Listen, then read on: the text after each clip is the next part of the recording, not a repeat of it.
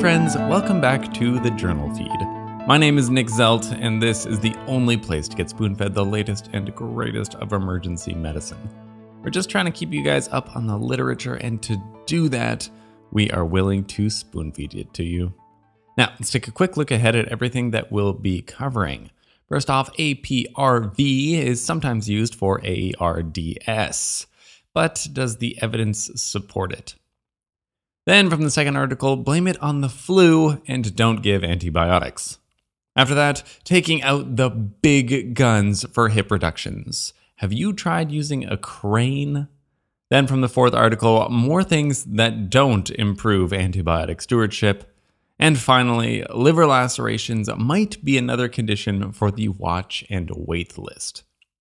Now, this is the audio version of the past week summaries, which this week were brought to you by Seth Walsh Blackmore, John Kurducky, Alex Clark, Chris Tome, Jason Lesnick, and Clay Smith. Okay, so we skip off to the second article, titled Influence of Rapid Influenza Diagnostic Testing on Clinical Decision Making for Patients with Acute Respiratory Infection in Urgent Care, out of the journal Clinical Infectious Diseases.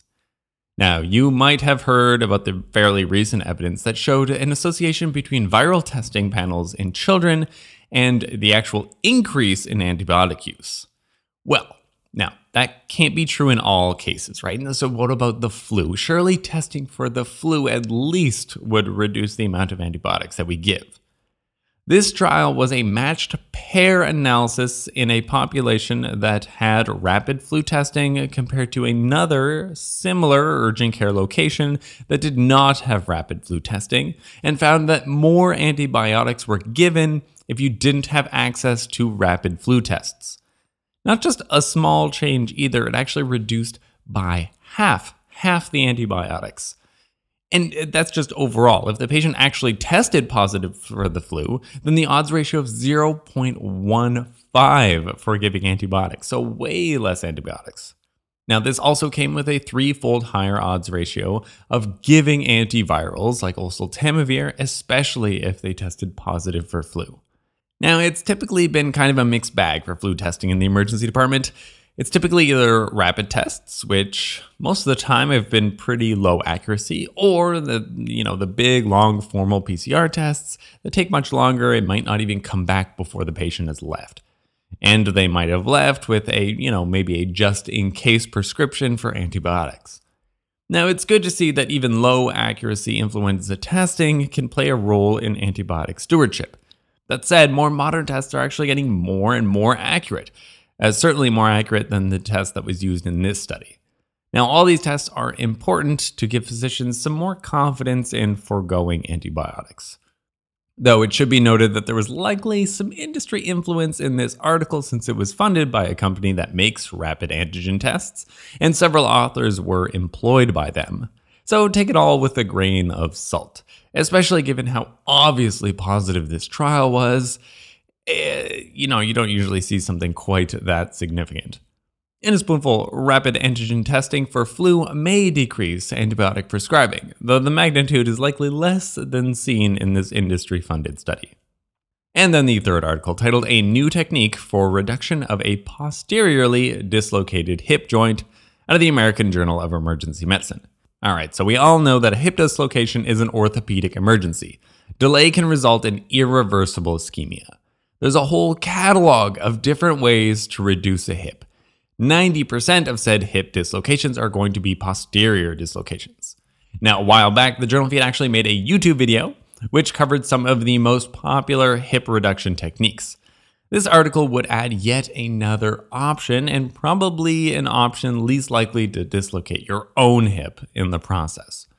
The article covers a yet undescribed method of posterior hip reduction using a hospital hydraulic lift. The authors have a video of a successful use of this technique, which we've linked to in the blog. But in brief, the patient is supine on a stretcher with their hips stabilized using either a belt or manually by applying posterior direction pressure on the anterior superior iliac spines.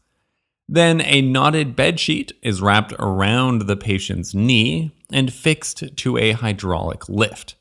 Now, by raising the lift, consistent and gradual longitudinal traction is applied to the leg until the hip is reduced. This is pretty great.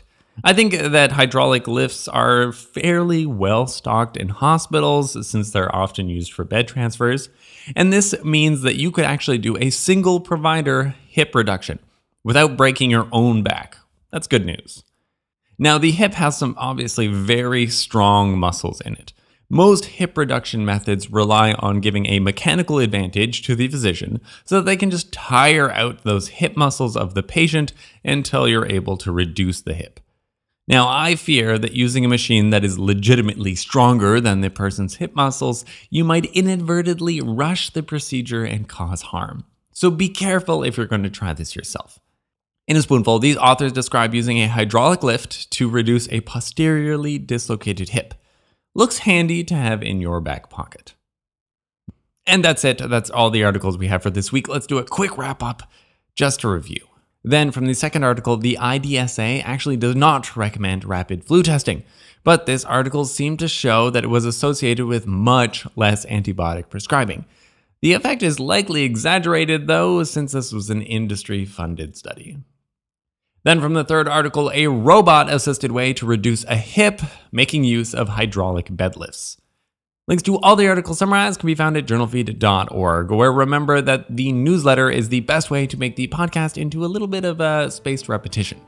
Now, if you feel like you're missing out, you got a little bit of FOMO, feel like you'd like to hear more podcasts, more articles, then come over and join us at the members feed. Our goal here is for you to read less, learn more, and then hopefully save lives one spoonful at a time. Thank you.